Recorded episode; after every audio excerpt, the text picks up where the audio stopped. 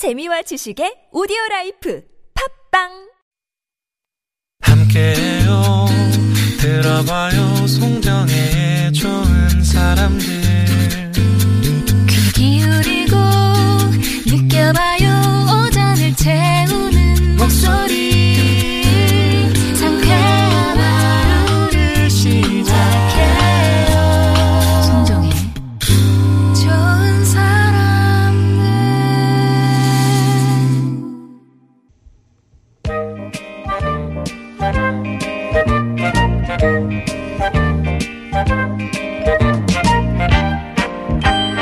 여러분의 마음을 보고 듣고 어루만져 드립니다. 이호선의 신받다. 우리들의 마음 신만이 숭실사이버대학교 기독교 상담복지학과 이호선 교수님 오셨습니다. 안녕하세요. 안녕하세요. 반갑습니다. 여러분들의 마음 쪽 짙게 오늘도 달리는 순환선 이호선입니다. 네, 앞에서 방울 얘기를 나눠봤는데 네. 방울 음. 혹시 뭐 어릴 때 벼- 별명이라든가 방울하고 뭐 그렇게 전혀 생기지 않았죠. 그런 여쭤봤어요. 부분이라고는 몸밖에 없어가지고 저희 그런 건 아니고 이제 방울하면 네. 저희는 항상 이제 아, 볼륨 크게 들으셔야 됩니다. 방울아. 저희 엄마네 집 고양이 17마리 다 달려옵니다. 아, 방, 고양이가- 방울이 1, 방울이 2, 네. 방울이 3 이렇게 되는 거예요? 고양이는 몇 마리가 됐든 싹 다 방울이고요. 개는 싹 다 재롱이에요. 재롱이. 그래서 재롱아 하면은 개 열댓 마리가 달려오고 방울아 하면 저희 집 엄마네 개고양이가 그렇게 번식을 잘하네요. 아, 그렇게. 생존과 번식의 에, 뭐랄까 모범 사례라고나 네, 할까요? 진짜 쌍대 이름이죠. 방울이와 나비. 아, 고양이는 그럼요. 그죠? 어, 네. 나비야, 나비야, 방울아. 그럼요. 해피, 예. 재롱이, 음, 쫑. 음. 자, 오늘 뭐 방울 여러 가지 종류의 방울 얘기를 앞서서 나눠봤었고 이제 고민 사연 들어가야 하는데 첫 번째 사연 만나보기 전에 미리미리 퀴즈를 드릴게요. 빨리빨리 민족이라 불리는 우리나라 사람들 중에 상당수가 이 증세를 갖고 있다고 합니다. 참을성 없이 몹시 급하게 행동하는 버릇이나 마음을 뜻하는 증세를 말, 아, 일컫는 말인데요. 무엇일까요? 교수님 보기 좀 주세요. 보기 드리겠습니다. 1번, 불면증. 2번, 조급증. 3번, 짜증. 아, 예. 운율을 맞추셨군요. 네. 예. 정답 아시는 분들은 TBS 앱이나 50원 1호 문자 메시지 우물정 0951번으로 보내주시면 되겠습니다. 빨리빨리 참을성 없고요. 몹시 급해요. 아, 이런 뭐 버릇이나 마음을 뜻하는 증세 1번 불면증, 2번 조급증, 3번 짜증. 방금 내드린 퀴즈와 관련된 9235번님의 고민 사연 오늘 첫 번째 사연으로 만나보겠습니다. 저는요, 평소에도 성격이 무척 급한 편이에요. 집이 10층인데 엘리베이터 올라오는 속도가 더디면 그못 참고 계단으로 뛰어내려갈 정도고요. 과속으로 과태료도 여러 번 냈고 일을 할 때도 그때그때 신속하게 처리하는 편이고 다른 사람의 일하는 걸 보면 답답하고 짜증이 나요. 이런 성미 때문에 직장에서 인정받기도 하지만 뜻하지 않게 다른 사람의 미움을 산 적도 많습니다. 그래도 느릿느릿한 것보단 낫다고 생각을 해왔는데 얼마 전에 남편이 저한테 조심스럽게 말하더군요. 제가 늘 빨리빨리 라는 말을 달고 사니까 자기는 급한 일이 없는데도 조바심이 나고 신경이 예민해진다면서 차분해지라고요. 저도 내심 문제라 생각해왔던 부분인데다 평소 실은 내색 없는 남편이 어렵게 꺼낸 말이라 좀 제대로 고쳐보고 싶은데 오랫동안 이렇게 살아와서 쉽게 고쳐질지 모르겠어요. 가능할까요, 교수님? 급한 성격이 고민인데 이거 좀 고쳐보고 싶으시다는 9235번님의 사연이었습니다. 아, 이건 불치병이고요. 아, 그럼 그냥 이렇게 예. 살아야 되나요? 아니, 아니요. 그러나 속도를 약간 늦출 수는 있어요. 아. 그러니까 우리가 사실 빠른 것 자체가 나쁜 거라고 딱 단정 짓기는 어렵거든요. 그래서 가만 생각해 보니까 지금 말씀을 들어보니 뭐 집 10층인데 소, 엘리베이터 느리다 뛰어. 이분 건강하신 겁니다. 아, 그럼요. 남들은 일부러 건강 위해서 시간 내서 걷기도 하는데 아, 제가 볼 때 이 성마른 성격이 아, 건강을 촉진하기도 한다라는 거 이런 여러 장점과 단점들이 많이 있을 수 있는데 일단 장단점을 살짝 먼저 좀 나누어 보자면 어, 일단 급한 성격을 가지고 계신 분들은 제일 먼저는 속도감이 있어요. 항상 속도감이 있기 때문에 다른 분들이 타의 추정을 불허할, 정, 정도로 어, 혼자 저 멀리 가 있는 경우가 있습니다. 그래서 단점으로 보자면 외롭죠. 어, 항상 혼자고 또 그만큼 두 번째 장점이겠죠. 유능해요. 유능하고 일 처리가 빠르고 흔히 말해 손이 빠르다 이런 얘기하죠. 설거지도 남들 한 뭐 한 시간 할 거면 10분이면 끝내고 뜨개질하고 있어요. 이게 약간 이 특성들이 유능함으로 연결될 가능성이 굉장히 높은데 상대적으로 이런 속도와 유능감이 있는 반면에 외로움과 또 한 가지 단점으로 보자면 실수가 좀 많고요. 아. 이제 흔히 다른 사람들이 아우 저 사람 너무 성격 급해. 혹은 뭐 성말라. 뭐 이런 얘기들을 많이 하는데 장점은 누구에게나 있고 단점도 어느 성격에나 있는 거라 이것에 대해서 나쁜 것만 얘기하는 건 전 옳지 않다고 보는 게 제 성격이 그래서 이제 그 말씀을 드리고요. 적어도 우리가 이런 그 속도는 또 청춘, 그 나이하고도 좀 연결이 돼 있는 것 같아요. 나이가 들어도 성격이 급한 분들이 계시지만 젊을 때만큼은 아니야. 아. 이렇게 또 많이 말씀하시거든요. 네네. 그 얘기는 나이가 들면 심장 박동이 조금 느려지는데 이런 심장 박동이 느려지면서 몸의 행동이나 아니면 일에 대한 처리 속도나 이런 것들도 함께 약간 느려지는, 더뎌지는 그래서 템포가 조금 맞춰지는 이런 양상도 있는데 아, 문제는 다른 분들이 더 느려진다는 거. 그래서 결국 우리는 템포에 있어서는 맞추기가 쉽진 않을 것 같은데요. 의도적으로 이제 몇 가지를 좀 맞출 필요가 있는 게 지금 같은 경우도 남편이 이 아내가 하도 빨리빨리 이러니까 본인도 막 조바심 나고 예민해진다. 이런 얘기를 이제 하잖아요. 이게 참 맞는 게 이 주변에서 막 닥달을 하면 나도 모르게 막 마음이 급해질 때가 어. 있잖아요. 막 옆에 운전하는데 빵빵 그럼 막 뭔가 막 해야 될 것 같고 그럼 실수는 더 잦아지고 아, 저희 집은 제가 바퀴벌레를 무지하게 무서워합니다. 남들이 볼 때 이런 얘기 하죠. 저희 남편이 특히 그러더라고요. 바퀴벌레 입장에 생각해봐라. 네가 얼마나 무섭겠냐. 뭐 이런 얘기 하는데 그 저는 이제 이런 정도가 아우 무서워 이게 아니가 아니라 인섹트 포비아라 그래서 아. 인섹트는 벌레란 뜻이고 아, 벌레. 포비아라고 하는 건 병적 공포를 이야기하는 거예요. 그러니까 저 같은 사람은 바퀴벌레를 딱 보면 악 이런 정도가 아니라 기절을 해버려요. 음, 근데 이제 제가 기절했을 때 그 옆에 누가 있었으면 그 사람은 죽었겠죠. 물려서. 그런데 이렇게 병적 공포를 가지고 있다 보니까 뭐, 뭐 이런 공포 반응은 말로 못하는 정도죠. 그러니까 남편이 그 얘기 하더라고요. 처음에는 막 잡아줬는데 음. 왜 집이 좀 이렇게 낡은 집에 오래 살다 보면 바퀴벌레랑 동거를 해야 되거든요. 네. 근데 나중에 남편이 그 얘기를 하더라고요. 네가 당신이 너무 무서워하니까 나도 무서워진다. 아, 이런 같이. 얘기를 하더라고요. 예. 그래서 제가 그때부터는 이제 어, 두려움을 최소화하기 위해서 업자를 불렀죠. 어. 그래서 요새 벌레 잡아주는 이런 회사들이 있으니까 네. 그랬더니 어 옛날에는 이렇게 하얗게 퐁 떠뜨려 가지고 벌레 나오게끔 하는 이런 것들 많이 했었거든요. 그럼 얘네들이 다 아. 자기가 있던 곳에서 죽으면 좋은데 음. 다 나와서 죽어요. 진짜 한 대야가 나오더라고요. 아, 그래가지고 봤더니 막 종류도 다양하고 크기도 다양하고 그 중에서도 뭐 음. 다리가 하나 없는 놈도 있고 있는 놈도 있고 뭐 다양한데 여하간에 그렇게 어, 어떤 사람의 특징적인 어떤 특성은 다른 주변 사람들에게도 영향을 미칠 수 있다는 것도 분명합니다. 그러면 뭐 말씀하신 대로 오래 이렇게 살아와서 쉽게 고쳐질 수 있을지 모르겠다 말씀하시는데 몇 가지 습관을 만들기 위한 시간이 필요하고 또 방법도 좀 필요합니다. 그 방법을 좀 말씀을 드리자면 일단 어떤 일을 하게 되면 제일 먼저 습관을 하나 좀 가지시면 좋을 것 같아요. 네. 우리가 보통 이렇게 성격이 급한 분들은 생각하기 전에 몸부터 움직이고요. 아, 움직이면서 생각해요. 네네네. 그렇다 보니까 또 실수도 많아지는 게 있는데 첫 번째 움직임 자체를 약간 늦출 수 있는 방법이 있는데요. 그 첫 번째 방법은 침 삼키기입니다. 아, 침을 예. 삼- 어. 내가 먼저 어떤 일을 딱 수행하기 전에 음. 침을 꼴깍 삼키는데 생각하고 침 삼켜야지 하고 실제 침을 삼키는 과정까지가 한 3초 정도가 걸려요. 네. 그러면 요 시간은 다른 사람들이 볼 때는 충분히 이 사람이 대기하는 시간처럼 느낄 수 있어요. 어. 그리고 나도 뭔가 그 사이에 의도적으로 내가 행 동을 지연시키고 있다라는 걸 인정하는 시기이기 때문에 아. 요 침삼키기는 굉장히 상징적인 행동이다 이렇게 보시면 네네. 되고 잠깐 멈춰서 그러니까 달리면서 침을 삼키기가 좀 어렵거든요. 그래서 잠깐 멈춰서 침을 꼴깍 삼키- 삼키는 거 삼키고. 요거 굉장히 중요한 예. 행동이 될 것 같고요. 두 번째로는 뭐냐면 보통 저는 손가락을 세라고 말씀드려요. 손가락으로 음. 꼽아보는 겁니다. 보통 하나를 꼽을 때 1초를 삼는다면 우리가 급할 때는 한꺼번에 확 저을 수도 있지만 네네네. 하나, 둘, 셋, 넷, 다섯 이렇게 하면 5초가 음. 돼요. 그러면 침 삼키기보다 훨씬 더 오랜 시간 내 마음에 여유를 보여줄 수 있는 공간이 되기 때문에 그렇죠. 요때 어, 침을 삼키면서 손가락으로 꼽는 것도 괜찮겠지만 침 삼키고 다섯 가지 세는 것도 좋고 아 니면 초가, 어. 둘 중에 하나만 해도 괜찮아요. 예. 왜냐하면 너무 내가 성질이 급해서 우리가 침도 마를 때가 있어요. 그럼 침이 안 삼켜지잖아요. 그럴 땐 오히려 손가락을 꼽는 것도 괜찮고 두 가지를 병용해도 괜찮다는 거. 네. 그다음에 세 번째로는 기구를 이용하는 방법인데요.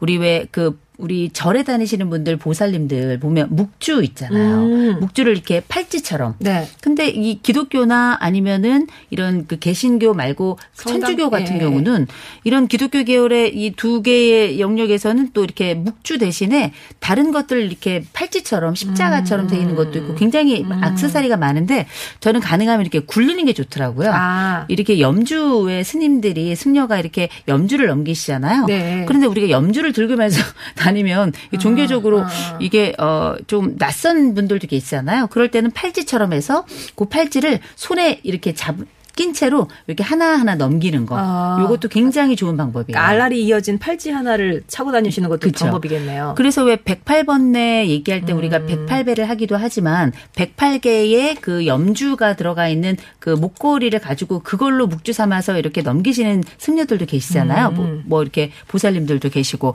그래서 이런 방식으로 하는 건 뭐냐?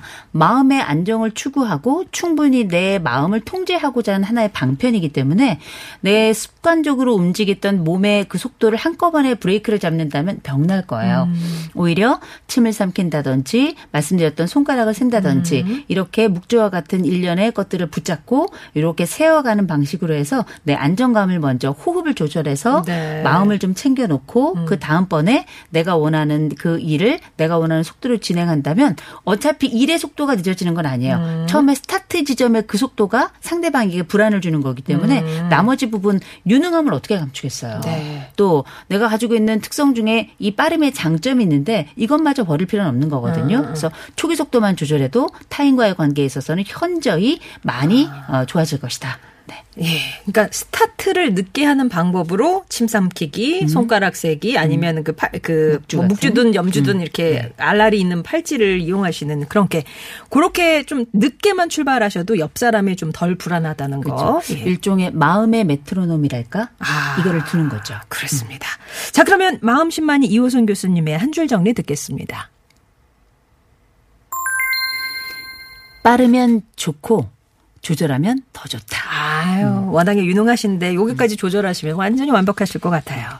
자, 9235번님의 고민 사연과 관련해서 미리미리 퀴즈 드렸는데요. 한 번 더 드릴게요. 참을성 없이 몹시 급하게 행동하는 버릇이나 마음을 뜻하는 증세 뭐라고 부를까요?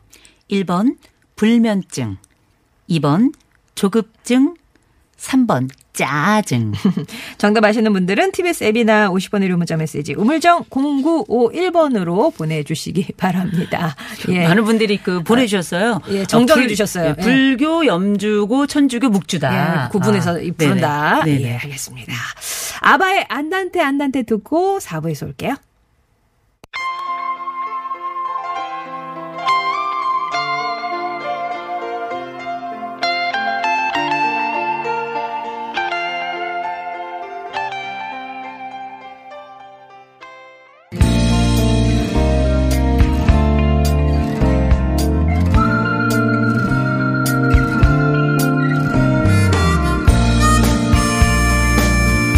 월요일에는 혼자 해결하지 못하는 크고 작은 걱정 고민들 머리 맞대고 함께 고민해 봅니다. 2호선의 신받다 이제 두 번째 고민 사연 만나보겠습니다. 5613번님이 보내주신 사연이에요.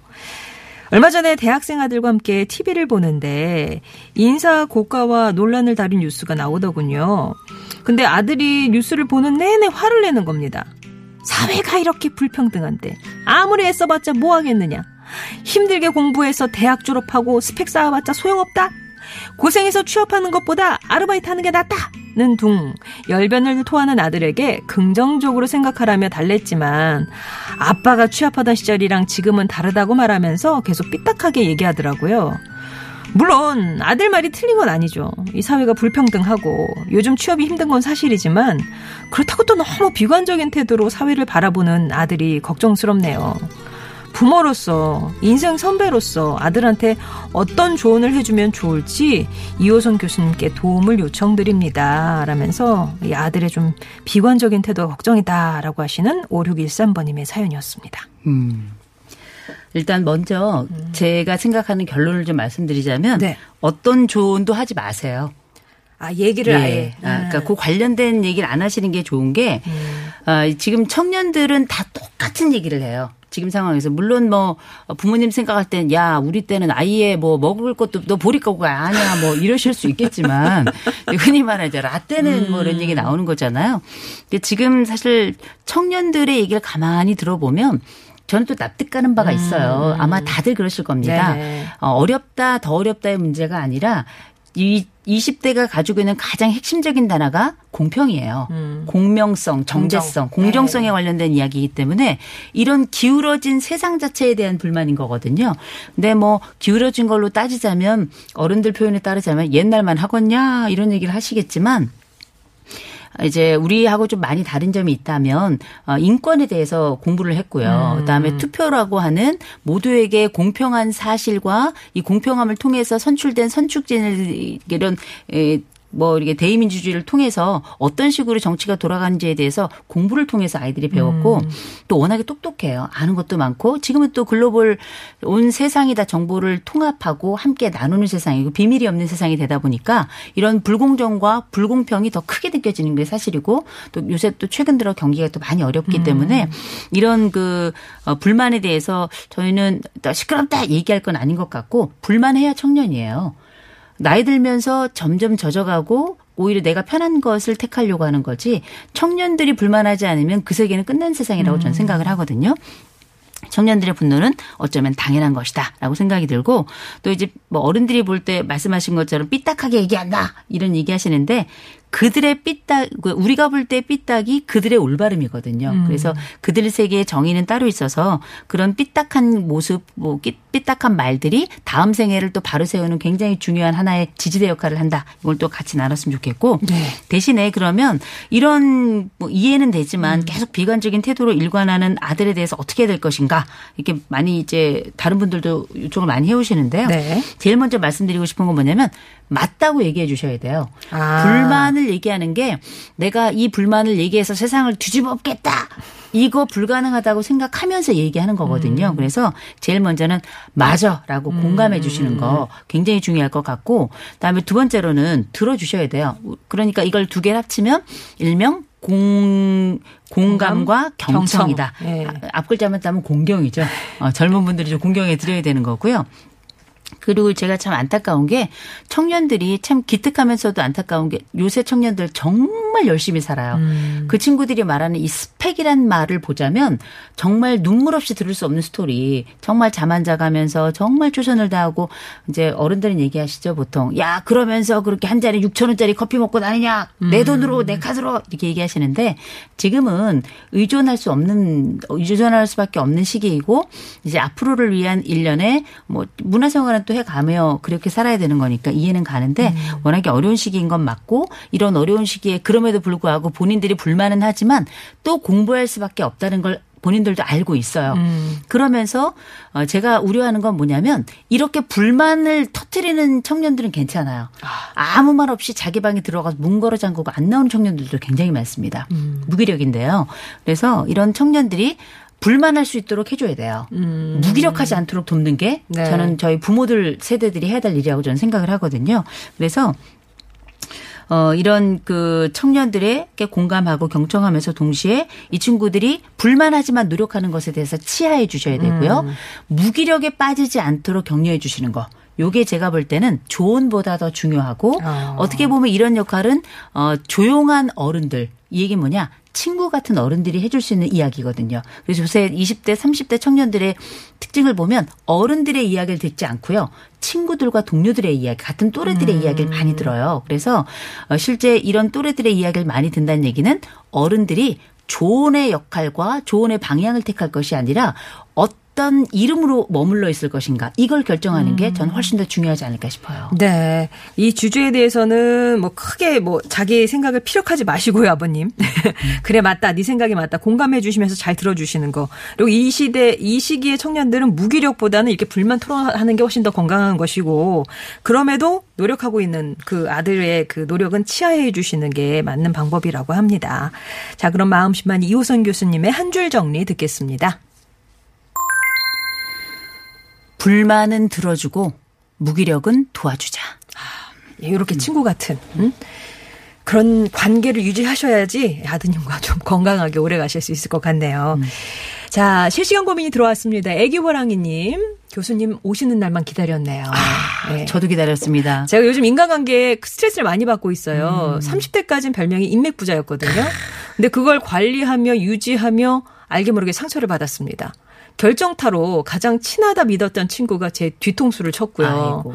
그 이후로 내 마음에 해롭다 싶은 인간관계는 과감하게 끊고 지냅니다. 싫으면 그냥 안 봐요. 연락도 안 받고.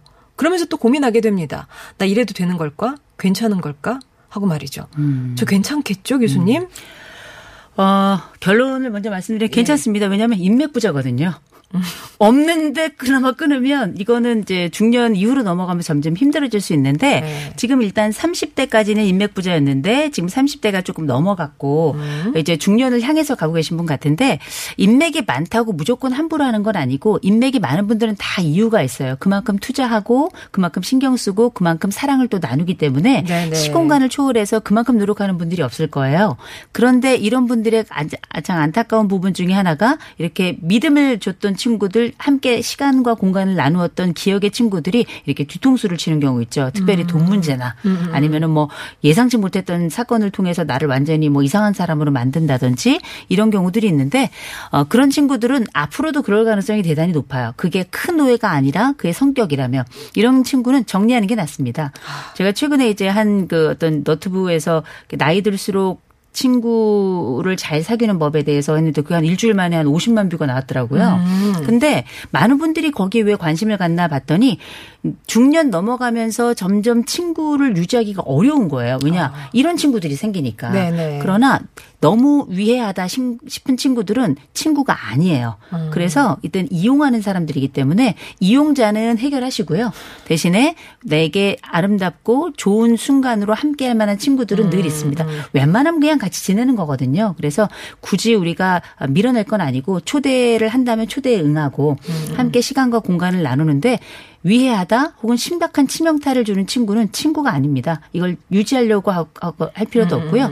떨어진다고 해서 죄책감 느- 느낄 필요도 없고 인생에 가끔 체질을 키질을 해야 돼요. 어, 때로는 이런 키질이 안타깝긴 합니다만 그런 과정에 우리는 옥과 석을 또 구분하게 되는 거니까요. 예, 애기 호랑님께 이런 해결책 드리겠습니다. 자, 그러면 퀴즈 정답 발표할게요. 참을성 없이 급하게 행동하는 버릇이나 마음을 뜻하는 증세 뭐라고 부를까요? 정답은 2번 조급증입니다. 네, 조급증이었습니다. 왠지 짜증도 그럴 듯 했는데 정답은 조급증이었고요. 잠시 후에 예, 정답자 아, 당첨자 발표를 해 드릴게요. 교수님 감사합니다. 좋은 하루 되세요. 당첨이 됐을까? 조급하셨죠? 불릴까? 7484번님, 운수 좋은 날님, 1910-5374, 준상맘님, 5741번님께 선물 보내드리겠습니다. 머스커 머스커의 막걸리다가 오늘 끝곡이고요. 내일 뵐게요. 고맙습니다. 어, 막걸리 나 아이보리 매직 Hey Fred, do you know 막걸리?